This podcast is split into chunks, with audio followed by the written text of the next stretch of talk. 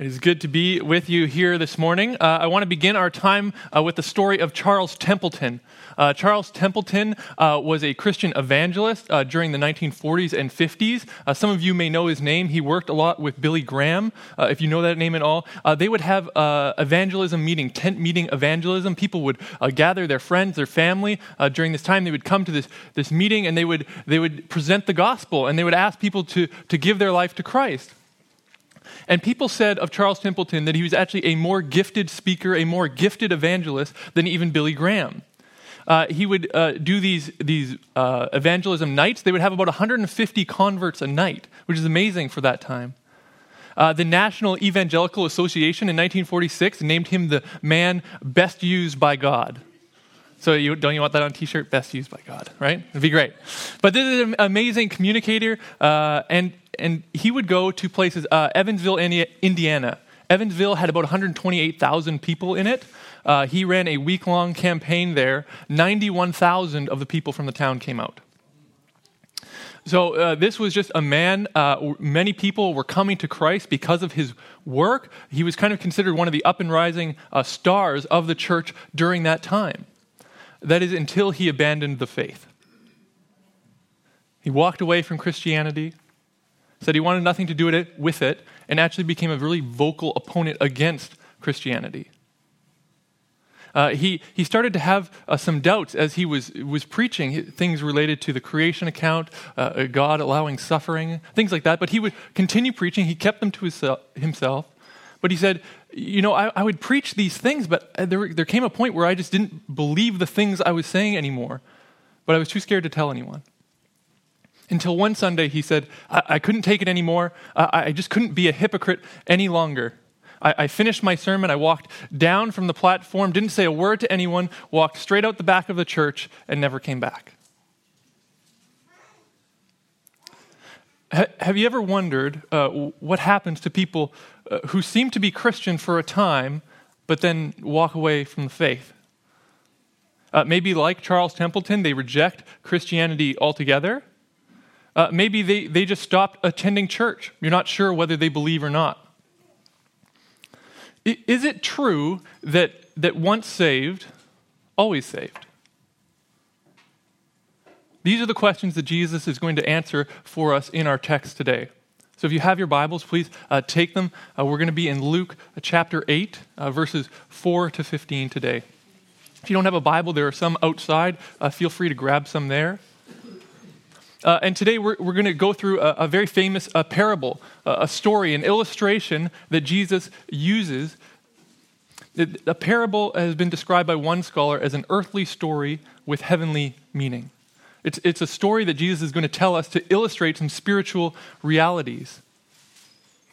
And so uh, we're going to take some time. We're going to read the parable together. We're going to read Jesus' interpretation, and then we'll spend some time unpacking it together. So, if you got your Bible, verse 4. Here we go. And when a great crowd was gathering, and people from town after town came to him, he said in a parable A sower went out to sow his seed. And as he sowed, some fell along the path, and it was trampled underfoot, and the birds of the air devoured it. And some fell on rock, and as it grew up, it withered away, because it had no moisture. And some fell on thorns, and the thorns grew up with it and choked it. And some fell in the good soil, and it grew and yielded a hundredfold. And as he said these things, he called out, He who has ears to hear, let him hear. And when his disciples asked him what this parable meant, he said to them, To you it has been given to know the secrets of the kingdom of God. But for others they are in parables, so that seeing they may not see, and hearing they may not understand. Now the parable is this. The seed is the word of God. The ones along the path are those who have heard. Then the devil comes and takes away the word from their hearts, so that they may not believe and be saved. And the ones on the rock are those, when they hear the word, receive it with joy. But these have no root. They believe for a while, and in times of testing fall away. As for what fell among the thorns, they are those who hear but as they go on their way, they are choked by the cares and riches and pleasures of life, and their fruit does not mature. As for that in the good soil, they are those who, hearing the word, hold it fast in an honest and good heart, and bear fruit with patience. That's God's uh, word to us this morning. Uh, let's just say a quick prayer before we begin. Uh, uh Lord God, we are thankful uh, for your word. Uh, but as we see uh, today, uh, we are to have ears to hear. And so I pray you would give us that. You would give us ears to hear uh, your word properly that it would the, the, the, seed would come into our heart and that it would bear fruit for you and for your glory so i pray that in your name amen so in the, the time of jesus farmers would go out into their, their fields. They would have a huge sack of seed. And, and as they scattered the seed some would naturally fall on, on good ground that was good for fruit and some would naturally fall on, on soil that was, was not as good for growing fruit. And so, as we look at this parable, we need to decipher what are these soil, what is the seed. Uh, Jesus says very clearly that the seed is the Word of God, and by that he means the, the truth of God, the, re- the revealed truth of who God is and what God has done in the world. By the soil, Jesus means our heart. How do our hearts receive this message? How do our hearts receive the message of the gospel? right? And the gospel, if you're, you're not sure, the gospel is the, the truth that God, who's creator over all, created mankind, but mankind has rebelled against him, against him and his glory. And we all inherit that. So we naturally uh, go against God. We naturally do things that are not according to the way God would have us do them. And, and, but, but God, in His grace, He sends Jesus. He sends Jesus as a sacrifice to take our penalty, to take our sins. So it is not the work that we do for God, but in fact, just us trusting in the work that Jesus did for us. We trust in his death, his resurrection, and that we too will be raised to new life and have a resurrection where we live with God eternally. That's the gospel. And that's the, the seed that Jesus is saying is being sown here. And so, how do our hearts receive it? Uh, we're going to look at the four different soils, and it's going to show us four different ways, four different responses to hearing the word of God. And then we're going to take some time, we're going to look at one key idea, and that is perseverance. We're going to see this text give us some essential truths about the nature of continuing faith. So, response one. The first response to hearing the word of God is a hard response. Verse 12. The ones along the path are those who have heard. Then the devil comes and takes away the word from their heart, so that they may not believe and be saved. So in Jewish, Jewish Palestine, it's not uncommon uh, for a footpath to cr- go right through a farmer's field right? The footpaths would just go here and there wherever they, they need to go. So it's natural that some seed would naturally fall on this path, this path that has been beaten down, packed down by hundreds or thousands of people's feet, right? If you've been hiking here in BC, you've been on the trails, the trails that, where the soil is just hard. So it, when, you, when you scatter the seed, it just bounces right off. It just stays right on the surface. It's not able to, to be absorbed by the soil. It's not able to germinate. So the seed sits on the surface of the soil like, like oil on water. And Jesus is saying these are, these are people who, who hear the word of God, but, but they, they don't receive it. The, the devil comes in, he swoops, he steals the seed. He says they, are not, they do not believe and they're not saved. And Jesus makes a very clear distinction here. He says, if you do not receive the word of God, if you do not believe, there, there is no salvation for you. And we might object, though, but it's Satan. Satan comes and steals the seed. The birds swoop in. And we say, well, yes, but the real reason that, that Satan is able to swoop in and steal the seeds is the soil is hard. Right? The, the, the reason the seed is so easy for the taking is because it has not been absorbed by the soil. So Jesus is saying there are some who hear the message of the gospel, but it stays on the surface. They, they never let it penetrate their heart. It, it makes an impression on the drum of the ear, but not on the tablet of the heart. I have a friend, this was his story. He grew up in a church. Uh, he grew up in a gospel preaching church where they, they preached the gospel faithfully, but he, he understood Christianity theoretically, intellectually. He could tell you what the gospel was, but it didn't actually change his life. It, it didn't thrill him. He wasn't excited by the truths of the gospel. It was just something he, he knew. Until one day he realized that the truth of God was for him personally, that, that he was a sinner, that he needed the grace of God. And when he realized that, his eyes were open. Suddenly, the, the truth moved from head knowledge to heart knowledge. Suddenly, his life was transformed. It, it did thrill him. He, he decided to go into ministry. Like this man's life was transformed because the truth of the gospel was not theoretical, but it actually moved to his heart, to his very being. He understood the gospel personally. And you may be here today, and that may kind of describe you. You might not be a Christian. Maybe you are, but you've, you've been to church, you've heard sermons, you, you kind of know what the Bible says, but it doesn't really make a difference for you. It doesn't seem real, it doesn't seem to work. Right? The truth of Christianity just sits on the surface like oil on water. And so uh, this passage is, showing us that if we are to be people who believe and are saved, our, our heart needs to be softened. We need to, to have our heart tilled, the soil of our heart, that we could actually receive the gospel message. So, would you hear the gospel? Would you allow your heart to be tilled and for the gospel to take root? Would you open yourself to that possibility? The hardened response to the Word of God does not give opportunity for it to grow. Number two, shallow response. The second response is a shallow response. Verse 13. And the ones on the rock are those who, when they hear the word, receive it with joy. But these have no root. They believe for a while, and in times of testing, fall away. And so Jesus is describing a, a, a promising young plant uh, one that falls, uh, though among rocks, it's probably what it is, is a thin layer of topsoil, maybe an inch or two thick, and, and underneath that, bedrock. So, so the seed falls in the soil, it's able to sprout up, germinate, but when the heat of the sun over many, many days beats down on this plant, it eventually withers away. There's no roots that go deep. It can't gather the water it needs, and the plant withers and dies. And Jesus says these are Christians. Uh, these, these are people who receive the word, they receive it with joy, they believe. But when trials come, when testing comes, when, when suffering comes, the root of the, the gospel is, is not in their heart. They, they received the word with joy when the gospel was, was good for them, when, when times were easy.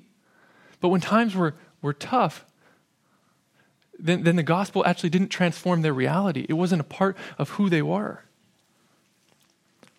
And so the scary thing about this, the shallow soil is it looks good on the outside at first. If you're the farmer, you see it sprout up, it looks great. But it's not until the testing comes that you determine whether or not this is truly good soil. And, and the same can be true in our lives. We, we may have joy now, things may be going well now for us, but what happens when the testing comes? How do we react? Right? It's like a, a, physics test, right? You can have the Albert Einstein bobblehead, you can have the E equals MC squared t shirt, but until you take the physics test, you don't know whether you, you actually know the information. The test is there to assess where you're at. And the same is true in our lives. Suffering, testing, they re- reveal what's beneath the surface. They show where our heart truly is. Take uh, Horatio Spafford as for, for an example. Uh, this man uh, grew up in the 1800s. He was a Christian uh, lawyer, businessman, property owner. Uh, loved the Lord, gave much of his wealth away uh, to Christian missions and other things like that. Had a great family, five kids. Everything in his life was going well. Then suddenly, one day, unexpectedly, his four year old son passed away. His family, obviously devastated within that year, a fire swept through the city of Chicago, where most of his property was. Many of his properties destroyed in the fire. Overnight, his family wealth evaporated. Uh, the family, quite shaken by all that's been going on, decided they would take a trip uh, to England uh, just to get away from things for a bit. Horatio uh, sent his family on ahead. He would follow a couple days later. Uh, and as his wife and four daughters were sailing across the Atlantic, uh, their ship was struck by an iron ship. The, their passenger ship sunk within 12 minutes. 200 people died, including all four of his daughters. His wife, Anna, was found clinging to a plank of wood. Uh, she was brought by boat to southern Wales, where she sent Horatio a telegram that said simply, saved alone. How, how do you respond when testing comes in your life? It, it would be easy for Horatio at this point to, to walk away from the faith. Look at what God has done. I don't deserve any of this. How would he respond? Horatio uh, boards a boat quickly to go and join his wife uh, in southern Wales. And as the boat is, is sailing past the very spot where his daughter's drowned, he looks out his cabin window and he writes these words, now immortalized in a, in a famous hymn. He said, When peace like a river attendeth my way, when sorrows like sea billows roll, whatever my lot, thou hast taught me to say, It is well, it is well with my soul. See, the gospel roots did go deep in Horatio's life. He knew the truth of the gospel that whether sorrows came or whether good came, he could say, It is well with my soul, because I know my sin has been nailed to the cross and I bear it no more. He, he knows that eternity awaits him. So when suffering comes, he knew the truth of the gospel. And that was the key that got him through his time of suffering. So, can I ask us, how, how do we respond when the unexpected hits us? When, when cancer is staring us in the face, or those we love? When we have to suffer through chronic pain and, and illness? How, how do we respond? Do, does the, the, the gospel have root in our life? Or, or is our faith just skin deep? We have to be aware because but the truth is a, shallow response to the word of God is one that will cause us to fall away. The third response. The third response we see to hearing the word of God is a divided response. Look with me at verse 14. As for what fell among the thorns, uh, they are those who hear, but as they go on their way, they are choked by the cares and riches and pleasures of life, and their fruit does not mature. So here we see uh, thorns, weeds, essentially. In that area, they would have a large weeds that would, would grow up uh, beside the plant. They could grow as, as much as six feet tall, grew rapidly. And so these thorns, they, they grow up beside the promising young plant about to bear fruit. And they block out the sunlight, they take the nutrients from the soil, uh, and the fruit of the plant does not mature. And Jesus is saying this is a divided soil. The soil is trying to grow both a, a fruit, uh, a plant, but it's also trying to grow these, these thorns. And when the, the efforts are divided, it's going to lead to the fruit uh, uh, not, not bearing fruit as it should. It's the cares and riches and pleasures of life that grow up beside us that choke out the spiritual growth in our life. And so the question to ask here is is this soil actually describing a Christian? Is this a Christian person we're describing that just maybe uh, has priorities wrong? Or, or is this actually someone who is, Jesus is describing has fallen away? They, they are not a Christian. He uses the term the fruit does not mature. I don't know if some of you have gone uh, berry picking here in BC. It's a great thing our family loves to do. Uh, we love to go and pick raspberries. Uh, so I think we have a picture I love raspberries. So good, right?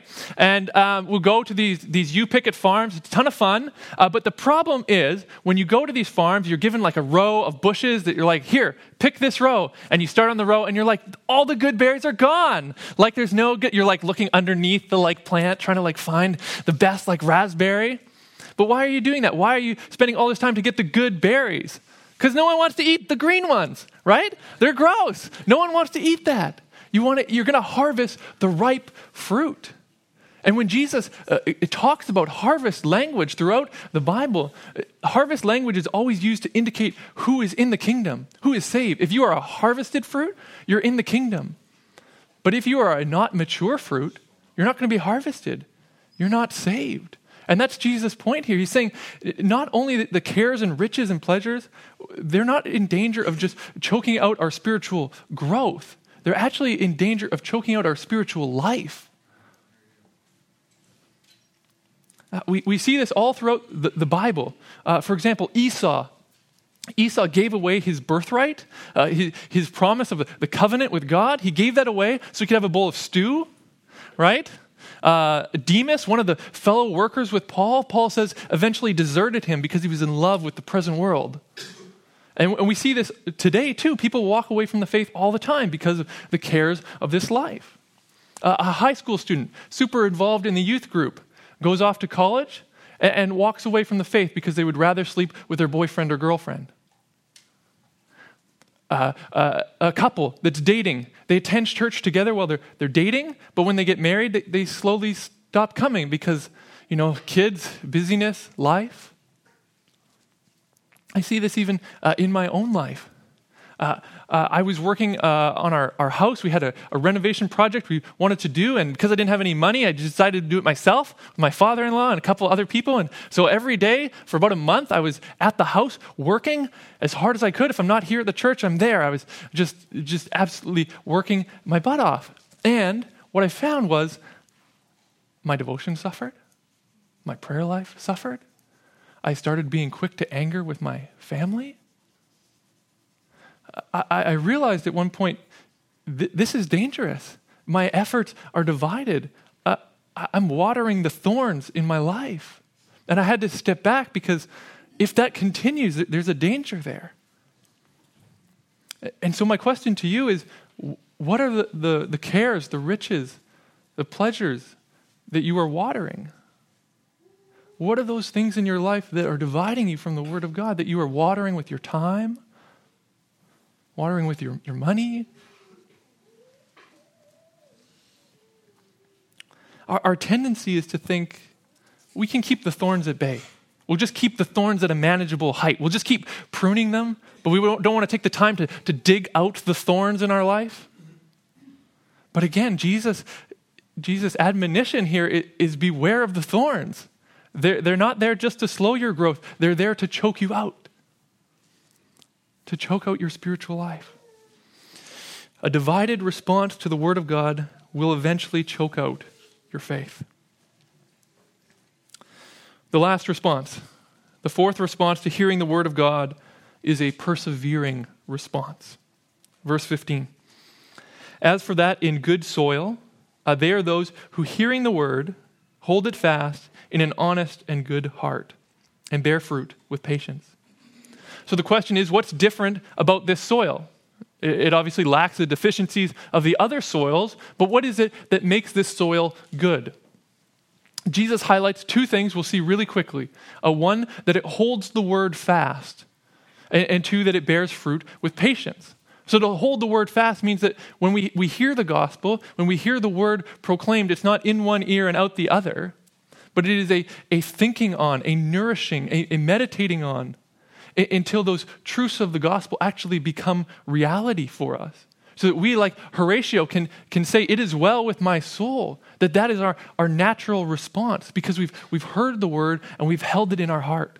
We've thought on it until it's become our reality. And secondly, Jesus says that it bears fruit with patience.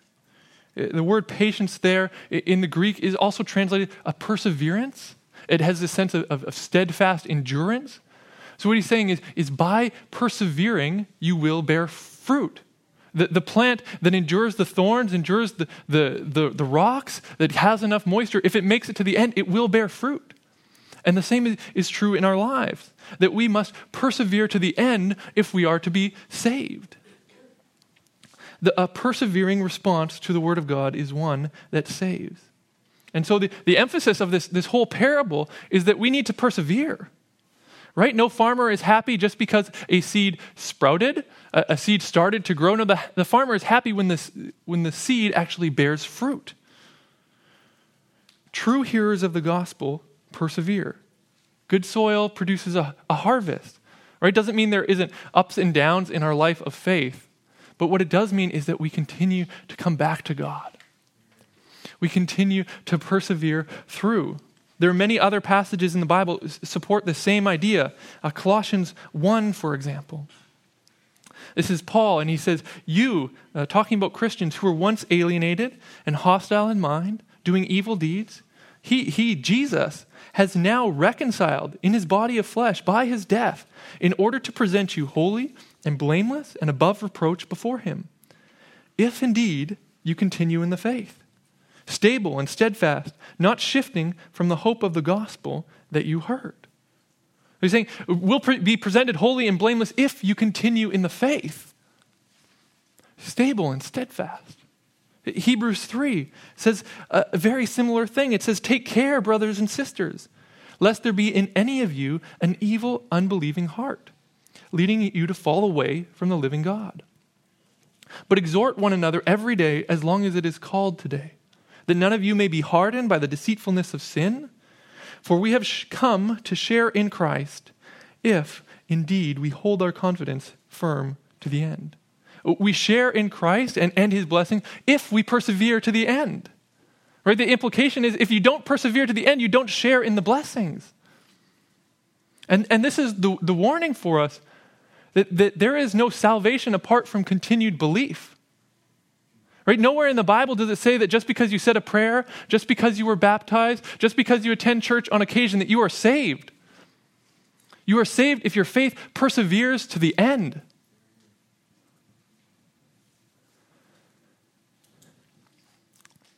In 1 John, the Apostle uh, John, he, he talks uh, about a group of individuals, uh, people that, that seem to be Christians, but eventually left the faith.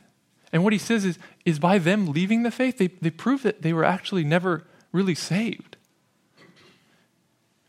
Verse 19 of chapter 2, it says, They went out from us, speaking of those who have left the faith, but they were not of us. So they were not Christians. For if they had been of us, they would have continued with us. But they went out that it might become plain that they are all not of us. So it's not only important how one begins the Christian experience, but it's important how one ends. That's a, one of the marks of a true Christian that they persevere to the end. Charles Spurgeon, a famous British preacher, said it like this He said, You are not converted at all if you are not converted eternally. And so we might question, though, and we, we might say, Well, does that mean, how can I have any confidence about my salvation? Am I eternally secure? The answer is yes, the Bible is very clear. Philippians uh, 1 6 says that I am sure of this, that he who began a good work in you will bring it to completion at the day of Christ Jesus. That, that the one who starts a work in you will be the one who is finished that work. But, but the point of our parable today is that, that our perseverance, it evidences that we are saved.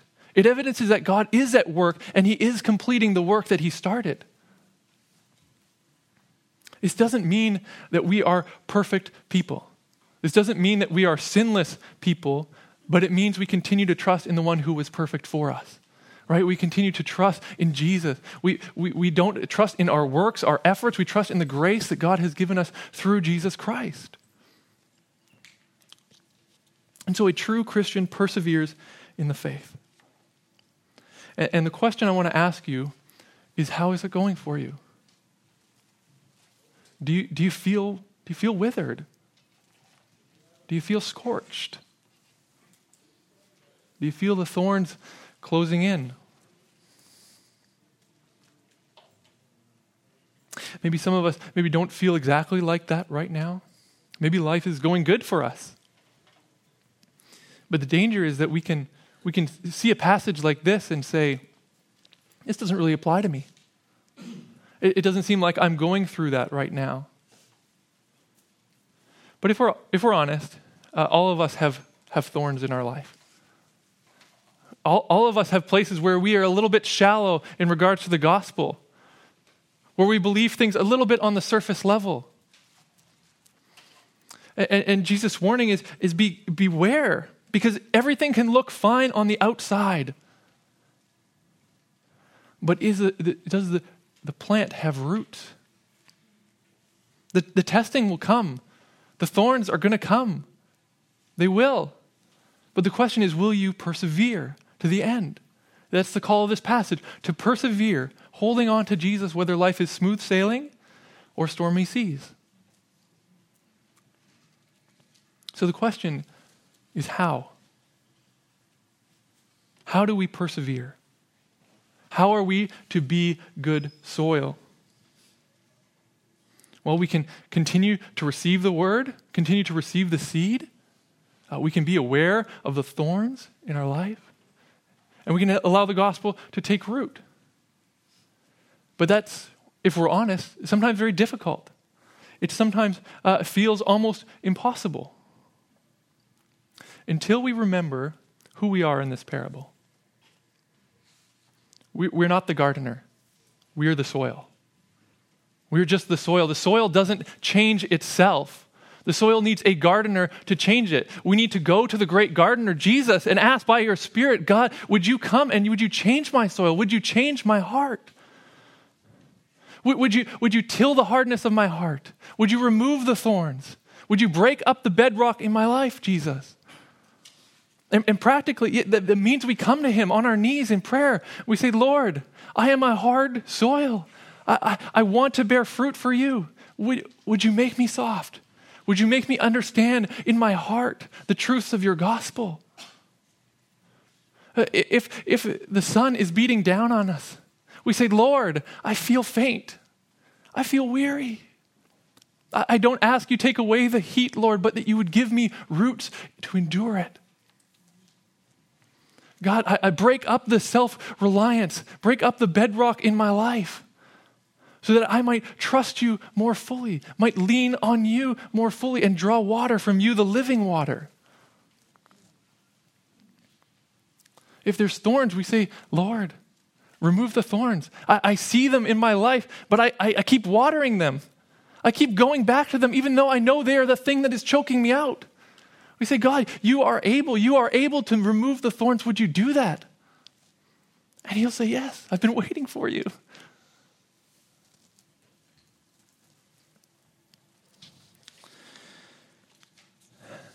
So, what does persevering fruit look like? Jesus says it's a hundredfold fruit. We have to remember that, that not only are we the soil, but God is, God is the seed. He is the, the Word of God incarnate. He is the one, the gospel is the one who is going to spring forth and bring life. We are the, the soil that exists for the glory of God right? If you walk into a botanical garden, uh, you don't look around and say, Look at the soil. It's so, such great soil. No, you look at the plants and you say, Look at the plants. They're gorgeous. They're beautiful. Look at what God has done with this hard soil. Look at God has done with my life. He's taken hard soil and produced beautiful fruit from it. We exist to magnify God's beauty in our lives. This is, this is the story of Adoniram Judson. Adoniram was born in the 1800s. His father was a pastor. Uh, he, he grew up, uh, went to university, and uh, he met a man there named Jacob Eames. Now, Jacob Eames uh, was not a Christian and, in fact, drew Adoniram away from the faith. He said, You don't need to be, believe in God, you don't need to believe in hell, heaven, any of that stuff. Live life how you want to live life. And this sounded good to Adoniram and he decided to pursue the pleasures of his world. For four years, he never told his parents. After university, came back.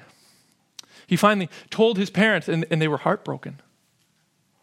He tried to console them for a couple of days, but eventually uh, he left on horseback to pursue his dreams. He wanted to be an actor, so he went to New York. After four or five years, didn't work out so well for him, so he decided he needed to come back home. And on his way back, he stopped at an inn on the side of the road. Uh, and, that, and that night, as he was lying in his bed, he heard screams from the room next to him. Screams, it, it sounded like someone was dying, uh, crying out for their life. Terror of what was to come in the life afterwards. And the scream stopped around midnight. And so in the morning, he came to the innkeeper and said, uh, What was going on last night? And the innkeeper said, Sorry, sorry, there, there was a man, though, and he ended up in the room next to you. He passed away. Adoniram says, Wow, that's awful. I'm so sorry. Does, does anyone know uh, who this man was? And the innkeeper says, Yeah, yeah, his name was Jacob Eames. God, in his, his sovereignty, ha- had appointed the very man who drew Adoniram away from the faith to spend his dying breath in the room next to him. And this was, in fact, the decisive moment in Adoniram's life that God used to bring him back to the faith. And he says, You know what? I, I don't want terror about what will come in the life afterwards. I want confidence and peace. And so, at that moment, he gave his life to Christ, goes back to his father and explains, which, by the way, is really good news uh, for any of us who know people who have walked away from the faith, right? We may be praying fervently for people now who have left, left the faith, but God is able. God is on the move. Church history is full of people who have come back to the faith by God's grace, right? God is able to change the soil, yes? Yes. So, Adoniram decides he wants to be a missionary. He wants to bring the gospel to a people group who has never heard it before. So he chooses uh, to go to Burma, modern day Myanmar. Uh, he gets married. Uh, his wife is, is pregnant, and they board the boat, a four month boat journey to Burma. But along the way, uh, his wife gives birth to a stillborn child. Uh, obviously, devastated. They get to Burma, and the work is hard. Seven years he labors, Bible translation, evangelism, only 18 converts. During that time, uh, his wife has another baby, 17 months old, passes away as well. He's put in prison at this time as a suspected British spy. His wife, Anne, uh, walks two miles every day to the jailhouse to plead his cause, and two miles back home. She gives birth to another child. She walks two miles with the child there and back every day. In the jail cell, his feet are suspended above his head. He's laying down on his shoulders and head only during the night. He contemplates suicide many, many times. Miraculously, though, he is released. But upon his release, he discovers that all of his 18 converts, the church he had started, has been disbanded. They've all left the faith. The Bible translation work that he had been laboring on has been burned. And six months after being released from prison, his wife, Anne, dies. Six months after that, the child that she bore to him. Can you imagine that? Would you continue in the faith? Three children, all under the age of two passing away, your wife gone, your, your life's work. In despair, uh, he retreats to the forests of Burma. Uh, he builds himself there a hut and lives there. He digs a grave beside the hut, and every day he sits on the edge of the grave, imagining what he would look like lying in it. He writes on the anniversary of his wife's death, he says, God to me is a great unknown. I believe in him, but I find him not.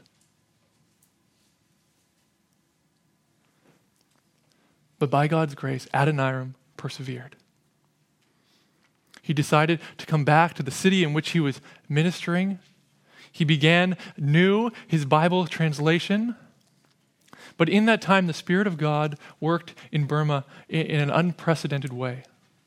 One of his converts uh, that left the faith, it came back, ended up becoming the first Burmese pastor. People would start walking for two or three months to hear the gospel message being proclaimed. Churches were being planted, people were growing in Christ and being discipled. All of this he saw in the course of his lifetime. There was great fruit. His life was not free of suffering, of testing, but it was a life that persevered to the end. And, and now, now there are 3,700 Baptist churches that draw their origins from that guy. 600,000 Christians. Because this man persevered by God's grace. And, and the fruit that increases, it increases to God's glory. So, our call is to people, people that pray and ask God, would you give us ears to hear? Ears to hear that would persevere in faith so that we might bring you glory. Let's pray. Uh, Lord God, we are uh, thankful. We are thankful for the work that you have done uh, in our life, in the lives of many uh, throughout church history. Uh, you have uh, been faithful and you have been present through it all. And so I ask for those of us who are walking through those times of testing, who are walking through those times where you seem absent, would you give us ears to hear? Uh, would we know your gospel in such a way that it would transform our lives? And for those who do not, uh, God, I ask that today would be the day that they put their trust in you. They hear the gospel afresh for the first time. And I pray their heart would be changed. We pray this and ask it in your name, Jesus. Amen.